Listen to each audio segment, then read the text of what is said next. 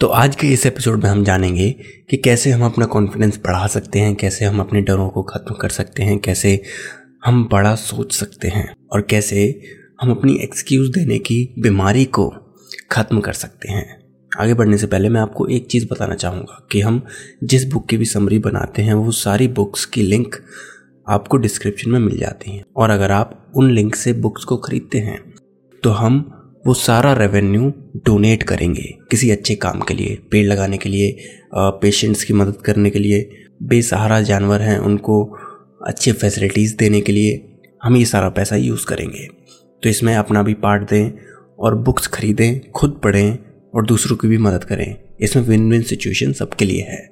आज जिस बुक की बात करने हम जा रहे हैं उसका नाम है the magic of thinking big इस बुक में टोटल तेरह चैप्टर्स हैं लेकिन हमने तीन इंपॉर्टेंट चैप्टर्स लिए हैं, जो हमें लगता है कि आपको बिल्कुल जानने चाहिए, बिल्कुल उनकी नॉलेज होनी चाहिए।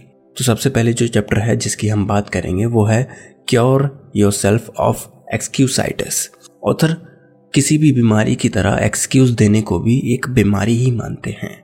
वो कहते हैं कि जैसे जैसे पेशेंट इस एक्सक्यूज़ की बीमारी को ज़्यादा यूज़ करता है मतलब ज़्यादा एक्सक्यूज़ देता है वो उतना ही ज़्यादा उसका विक्टिम बनता जाता है और जितने शब्द उसने ख़राब अपने बारे में बोले हैं, जितने भी एक्सक्यूज़ उसने दिए हैं, वो सारी बातें उसके सबकॉन्शियस माइंड में बैठने लगती हैं।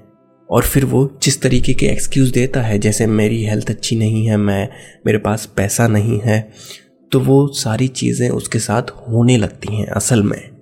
भले ही वो एक्सक्यूज़ देने से पहले ऐसा नहीं था, लेकिन एक्सक्यूज़ देने के बाद वो ऐसा होने लगा। उसका दिमाग इस तरीके से सोचने लगा और वो सिचुएशंस उसके लिए क्रिएट करने लगा। तो इसलिए अपने शब्दों को बहुत ही अच्छे से चुने। ऑथर कहते हैं कि एक्सक्यूसाइटिस के चार कॉमन फॉर्म्स हैं। सबसे पहला है but my health is not good मेरी हेल्थ अच्छी नहीं है। मैं ये काम नहीं कर सकता। ऑथर कहते हैं कि ये सबसे कॉमन एक्सक्यूज़ है जो लोग देते हैं किसी भी फेलियर को छुपाने के लिए या फिर किसी भी अपने काम ना कर पाने की एबिलिटी को छुपाने के लिए। इससे फ़र्क नहीं पड़ता कि आपकी हेल्थ कैसी है। आपके एटीट्यूड से फ़र्क पड़ता है कि आप कितना कर सकते हैं और क्या पा सकते हैं। उधर कहते हैं कि एक इंसान जिसके दोनों हाथ हैं, लेकिन उसका एटीट्यूड अच्छा नहीं है तो वो उस इंसान को नहीं हरा सकता जिसका एक हाथ है, लेकिन एटीट्यूड बहुत अच्छा है, बहुत पॉजिटिव है। वो हेल्थ के एक्सक्यूज़ को ना देने के लिए कुछ टिप्स देते हैं, जैसे पहली है कि अपने हेल्थ के बारे में गलत ना कहें, अपनी हेल्थ के बारे में गलत ना सोचें। दूसरी चीज़ है, आपके पास जैसी भी हेल्थ है, आपके पास जैसा भी शरीर है, उसके लिए आपको थैंकफुल होना चाहिए, क्योंकि कई लोगों के पास आपकी तरह दो पैर नहीं हैं, कई लोगों के पास आपकी तरह दो हाथ नहीं हैं, कई लोग आपकी तरह अच्छे से देख नहीं सकते।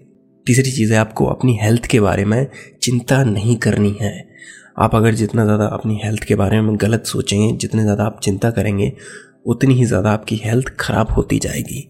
दूसरा जो कॉमन फॉर्म है एक्सक्यूसाइटिस का, वो है but you have got to have brains to succeed मतलब आपके पास इंटेलिजेंस होनी चाहिए, आपके पास दिमाग होना चाहिए सक्सेसफुल होने के लिए। और सर कहते हैं कि ये भी सच नहीं है। वो कहते हैं कि ज़्यादातर लोग इतने ज़्यादा इंटेलिजेंट नहीं हैं, इतने ज़्यादा उनका आईक्यू नहीं है, जो सक्सेसफुल हो चुके हैं। उनके पास अच्छा एटीट्यूड था। जिसकी वजह से वो सक्सेसफुल हो चुके हैं। वो कहते हैं कि ऐसा इसलिए होता है क्योंकि हम अपने खुद की ब्रेन पावर को अंडर एस्टिमेट करते हैं, लेकिन दूसरों की ब्रेन पावर को हम ओवर एस्टिमेट करते हैं। हमें ऐसा नहीं करना है, क्योंकि हमें ये चीज़ याद रखनी है कि कोई भी इंसान जिसका आई क्यू मान लीजिए डेढ़ सौ है, दो सौ है, एक सौ बीस है, बहुत ज़्यादा है मतलब। और अगर वहीं दूसरा इंसान जिसका आई क्यू अस्सी है, नब्बे है, सौ है मतलब कम है। तो इनमें से अब ज़्यादा आई क्यू वाले इंसान का एटीट्यूड बहुत ही नेगेटिव है, बहुत ही छोटा है, बहुत ही लिमिटेड है। और वहीं पर जो कम आई क्यू वाला इंसान है, उसका एटीट्यूड पॉजिटिव है, वो बड़ा सोचता है, वो वो अच्छी सोच रखता है कुछ कर दिखाने के लिए। तो अब आप बताइए कि इन दोनों में से ज़्यादा चांसेस किसके हैं? ज़्यादा पैसा कमाने के, ज़्यादा कामयाब होने के, ज़्यादा कुछ बड़ा करने के। ऑब्वियस सी बात है, जिसका एटीट्यूड ज़्यादा अच्छा है, वो ज़्यादा चीज़ें अचीव कर पाएगा। इसलिए ऑथर कहते हैं कि आप अपने एटीट्यूड पर ध्यान दीजिए, ना कि इंटेलिजेंस पर। हालाँकि इंटेलिजेंस भी ज़रूरी है, आपको हमेशा बुक्स पढ़ती रहनी चाहिए। आपको मार्केट के बारे में पता होना चाहिए। आपको ये पता होना चाहिए कि आप क्या करने जा रहे हैं, उसके कॉन्सिक्वेंसेस क्या हो सकते हैं और आप किस तरीके से उसको नए फॉर्म में रिप्रेजेंट कर सकते हैं, आप क्या अलग कर सकते हैं। इन सारी चीज़ों की आपको नॉलेज लेनी चाहिए, अगर नहीं है आपके पास आज तो। आप मेंटोर से सीख सकते हैं, आप बुक से सीख सकते हैं, आप पॉडकास्ट से सीख सकते हैं। जैसा कि आप अभी सुन रहे हैं हमारा पॉडकास्ट आप हमारे पॉडकास्ट से बहुत कुछ सीख सकते हैं। आप किसी भी चीज़ से सीख सकते हैं, आप अपनी इंटेलिजेंस बढ़ा सकते हैं। तो ये चीज़ याद रखिए कि अपने आप को अंडर एस्टिमेट ना करें, दूसरों को ओवर एस्टिमेट ना करें। और वहीं पर खुद को ये याद दिलाते रहिए कि आपका एटीट्यूड बहुत ज़्यादा इंपॉर्टेंट है आपकी कामयाबी के लिए। अब एक्सक्यूसाइटिस के तीसरे फॉर्म पे आते हैं, जो कि है आई एम टू ओल्ड और आई एम टू यंग मतलब मैं बहुत ही ज़्यादा छोटा हूँ या फिर मैं बहुत ही ज़्यादा बड़ा हो चुका हूँ इस चीज़ के लिए। बहुत से लोग कुछ भी काम शुरू करने से पहले ही ये एक्सक्यूज़ देने लगते हैं कि मैं इस काम के लिए अच्छा नहीं हूँ, मैं इस काम के लिए फिट नहीं हूँ, क्योंकि मैं बहुत ही ज़्यादा या तो छोटा हूँ इस काम के लिए, या फिर मेरी उम्र इतनी ज़्यादा हो चुकी है कि मैं ये काम नहीं कर सकता। ऑथर कहते हैं कि अपनी उम्र को अपने काम के बीच में ना लाइए। वो कहते हैं कि आपके मन पसंदीदा काम को करने के लिए आपकी उम्र मैटर नहीं करती। भले ही आप कितने भी छोटे हों, भले ही आप कितने भी ज़्यादा उम्र के क्यों ना हो चुके हों, लेकिन अगर आपको कोई चीज़ पसंद है और आप उसे करना चाहते हैं तो आपकी उम्र इसमें बीच में नहीं आनी चाहिए। आपको सिर्फ़ वो काम करना चाहिए जो आपको अच्छा लगता है। और इससे बचने के लिए आप अपनी एज को एक पॉजिटिव तरीके से लें। जैसे अगर आप बहुत छोटे हैं किसी भी काम के लिए तो आप ये सोचिए कि मेरे पास कितना समय है, मैं इसको अभी स्टार्ट करूँगा तो मेरे पास कितना ज़्यादा एक्सपीरियंस हो जाएगा। मैं कितना ज़्यादा सीख सकता हूँ इसको करते वक्त। और वहीं पर अगर आप सोचते हैं कि आपकी उम्र बहुत ज़्यादा हो चुकी है तो आप इसको भी पॉजिटिव वे में लीजिए। आप सोचिए कि मेरे पास इतना ज़्यादा एक्सपीरियंस है कि मैं इस काम को अच्छे से कर सकता हूँ। मुझमें समझदारी है और मैं इसको अच्छे से कर पाऊँगा। इस तरीके से आप अपनी एज को पॉजिटिवली लीजिए। ना कि उसे एक एक्सक्यूज़ बना दीजिए। अब चौथा जो कॉमन एक्सक्यूसाइटिस का फॉर्म है, वो है आई अट्रैक्ट बैड लक मतलब मैं लकी नहीं हूँ, मेरी किस्मत ही अच्छी नहीं है। जब भी लोग फेल हो जाते हैं, तब वो ऐसा ही कुछ एक्सक्यूज़ देते हैं कि मेरी किस्मत अच्छी नहीं है, इसलिए मैं नहीं कर पाया। या फिर वो ट्राई करने से पहले ही कहते हैं, मेरी किस्मत इतनी अच्छी नहीं है कि मुझे ये चीज़ मिल पाए या फिर ये चीज़ मैं कर पाऊँ। तो ऑथर एक सिंपल सी चीज़ बताते हैं। आप उतने ज़्यादा लकी होते जाते हो जितने ज़्यादा आप काम करोगे। मतलब the harder you work the luckier you get जितना ज़्यादा आप काम करोगे, जितनी ज़्यादा आप मेहनत करोगे, उतनी ही ज़्यादा आप लकी होते जाओगे, उतनी ही ज़्यादा आपका किस्मत साथ देगी। अब आते हैं दूसरे चैप्टर पर, जो है build confidence and destroy fear आपके साथ शायद कुछ ऐसा हुआ होगा कि जब आप कहीं बेबी स्टेज पर बोलने जा रहे हों कुछ, उससे पहले जब आप बैक स्टेज पर खड़े होते हैं और आप उसके बारे में डर रहे होते हैं, तब वहीं पर कोई आता है और आपको कहता है कि डरो मत, ये असली नहीं है, ऐसा कुछ नहीं होने वाला। उस इंसान के लिए हो सकता है वो डर असली ना हो, लेकिन आपके लिए ये वन हंड्रेड परसेंट असली है। तो डर को ख़त्म करने से पहले हमें ये पता होना चाहिए कि हम क्यों डर रहे हैं। और क्या है हमारा डर? तो कुछ भी करने से पहले आप अपने डर का सोर्स पता करें और ये पता करें कि आपका डर किस वजह से आपके पास आ रहा है और क्यों आ रहा है। क्या वो आपका गंदा परफॉर्मेंस है जो आपको डरा रहा है? क्या वो आपका कंफर्ट जोन से बाहर जाने का डर है? अपना डर आप खुद ढूंढिए। डर को ख़त्म करने के लिए ऑथर कहते हैं कि एक ही चीज़ आपको करनी है, सिर्फ़ एक चीज़। और वो है जिस चीज़ से भी आप डर रहे हैं, उससे रिलेटेड एक्शंस लीजिए। आप वो काम कीजिए जिस चीज़ से आप डर रहे हैं और आपका डर खत्म हो जाएगा। उसी एग्ज़ाम्पल की मदद से समझते हैं जिसमें आप पब्लिक स्पीकिंग करने जा रहे थे किसी स्टेज पर। तो जब आप स्टेज पर जाने वाले थे, उससे पहले आप बहुत डरते हो। लेकिन जब एक बार आप स्टेज पर पहुँच जाते हो, आप पाँच मिनट कुछ बोलते हो आप अपनी बात रखना शुरू करते हो। ऑडियंस को आप देखते हो, उनकी आँखों में आँखें डालकर देखते हो। तो आप नोटिस करते हो कि धीरे धीरे आपका डर खत्म होता जा रहा है और आप कंफर्टेबल फील करने लगे हो स्टेज पर।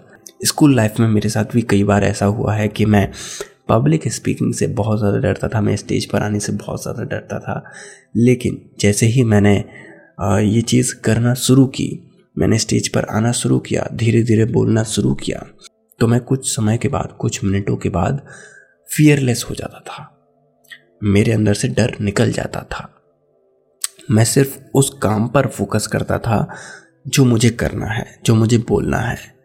तो इसी तरह, अगर आपको भी अपना डर खत्म करना है तो आप उस चीज़ से रिलेटेड एक्शंस लीजिए, और उसी से आपका डर खत्म हो जाएगा। अब जानते हैं कि हम अपना कॉन्फिडेंस किस तरीके से बढ़ा सकते हैं।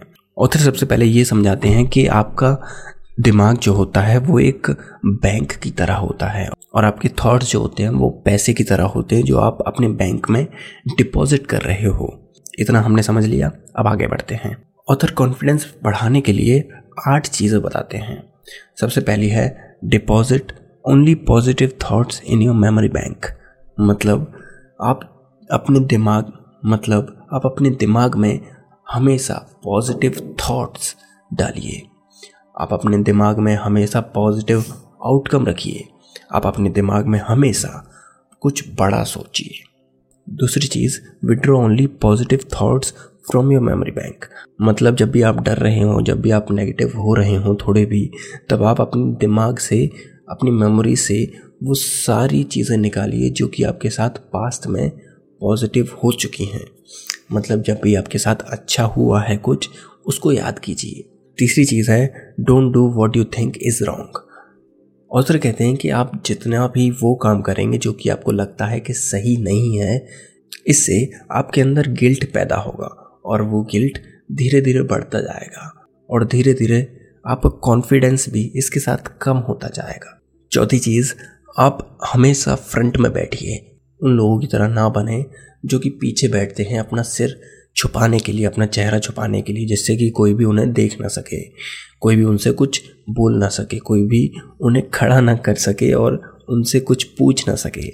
आप पीछे मत बैठिए, आप हमेशा फ्रंट सीट पर बैठिए, इससे आपका कॉन्फिडेंस बढ़ेगा। पांचवी चीज़ प्रैक्टिस मेकिंग आई कांटेक्ट आप जब भी जिससे भी बात करें, हमेशा उसकी आँखों में आँखें डालकर बात करें। इससे आप अच्छा महसूस करेंगे पॉजिटिव महसूस करेंगे, आप कॉन्फिडेंट फील करेंगे। छठवीं चीज़, आप तेज चलने की कोशिश कीजिए। क्या आपने नोटिस किया है कि जब भी आप कुछ एक्सरसाइज करते हैं, कुछ गेम खेलते हैं, तब आपके अंदर कितनी ज़्यादा एनर्जी बढ़ जाती है? आप कितना ज़्यादा अच्छा महसूस करते हैं? और उस समय आप किसी से भी बात करने से नहीं डरते। आप कॉन्फिडेंट होते हैं। तो अपनी चलने की रफ्तार को भी थोड़ा बढ़ाइए। सातवीं चीज़ है प्रैक्टिस स्पीकिंग अप मतलब बोलने की प्रैक्टिस कीजिए। आप अगर कुछ काम करने जा रहे हैं, किसी से बात करने जा रहे हैं, किसी मीटिंग में जा रहे हैं, उससे पहले आप उस चीज़ की प्रैक्टिस कर लें, जिसकी वजह से आपके अंदर थोड़ा सा डर निकल जाएगा। और आखिरी, आठवीं चीज़ है स्माइल बिग जब भी आप मुस्कुराते हैं, तब आपकी बॉडी में कुछ हार्मोन्स रिलीज़ होते हैं, जैसे एंडोरफिन डोपामिन और कोर्टिसोल कम होता है, जो कि फियर हार्मोन है या फिर ऐसा हार्मोन है जो कि आपको नेगेटिव फील करवाता है। तो जब भी आप हँसते हैं, तब आपके अंदर अच्छे हार्मोन्स रिलीज़ होते हैं, जो कि आपको कॉन्फिडेंट फील करने में मदद करेंगे। अब हम आते हैं तीसरे चैप्टर पर, जो है हाउ टू थिंक बिग बड़ा हम कैसे सोचें?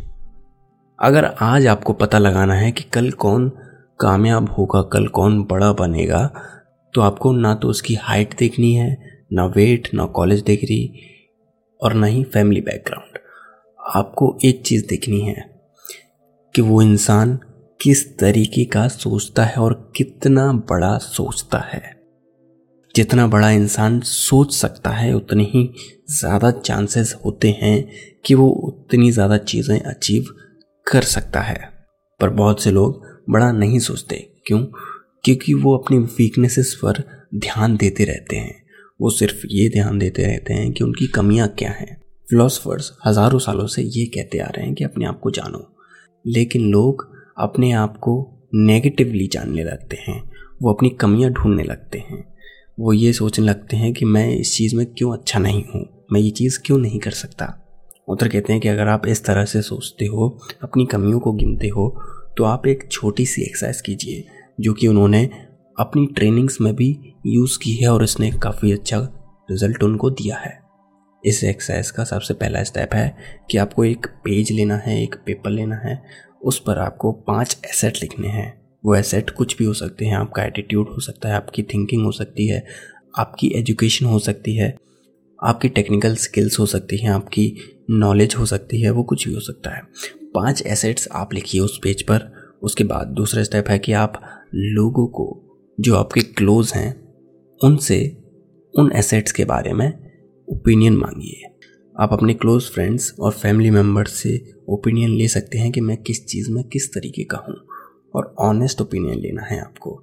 ये नहीं कि मक्खन लगा दिया, आपको ऑनेस्ट ओपिनियन उनका लिखना है, उन्हीं एसेट्स के आगे और अगले स्टेप में आपको ये देखना है कि आप ऐसे कौन से तीन लोगों को जानते हैं जिन्होंने बहुत ही ज़्यादा कामयाबी हासिल की है अभी तक, लेकिन उनमें ये क्वालिटीज़ आपकी जितनी नहीं हैं। चांसेस हैं कि कम से कम एक एसेट तो ऐसा होगा जिसमें आप ज़्यादातर कामयाब लोगों को पीछे छोड़ देंगे। तो इस एक्सरसाइज से हमें ये पता चलता है कि आप ऑलरेडी बहुत ही ज़्यादा केपेबल हैं। लेकिन अपने आप को आप लिमिट कर रहे हैं। तो आप अपने आप को कभी भी कभी भी कम मत समझिए। आगे उधर बड़े लोगों जैसे बात करने के लिए कुछ चीज़ें बताते हैं। पहला, आप अपनी हेल्थ को, अपने स्टेट को, अपनी पोजीशन को, अपनी सिचुएशन को एक्सप्लेन जब भी करें, तब आप पॉजिटिव बड़े शब्द यूज़ करें। जैसे जब भी आपसे कोई पूछता है कि आप कैसे हो, तब आप ये जवाब दीजिए I am great I am wonderful मैं बहुत ही शानदार हूँ, मैं बहुत ही अच्छा हूँ। आप कैसे हो? ऐसे शब्दों का इस्तेमाल आप कीजिए। दूसरी चीज़, जब भी आप दूसरों के बारे में कुछ बात करें, तब अच्छे पॉजिटिव वर्ड्स का इस्तेमाल करें। जैसे, वो बहुत ही अच्छा इंसान है, वो बहुत ही मेहनती इंसान है। तीसरा, आप दूसरों की तारीफ़ कीजिए और आप जब भी उनकी तारीफ़ करें, तब अच्छे शब्दों का इस्तेमाल कीजिए। पॉजिटिव बड़े शब्दों का इस्तेमाल कीजिए। जैसे, आज तुम बहुत ही अच्छे लग रहे हो, या फिर लग रही हो। चौथा, आप जब भी दूसरों को प्लान बताएँ अपना, तब आप पॉजिटिव शब्दों का इस्तेमाल कीजिए। जैसे, जब भी आपके पास कोई एक गुड न्यूज़ लेके आता है, वो कहता है कि मेरे पास एक बहुत ही अच्छी खबर है। तब आप कितने ज़्यादा एक्साइटेड हो जाते हो, आप कितने ज़्यादा पॉजिटिव हो जाते हो।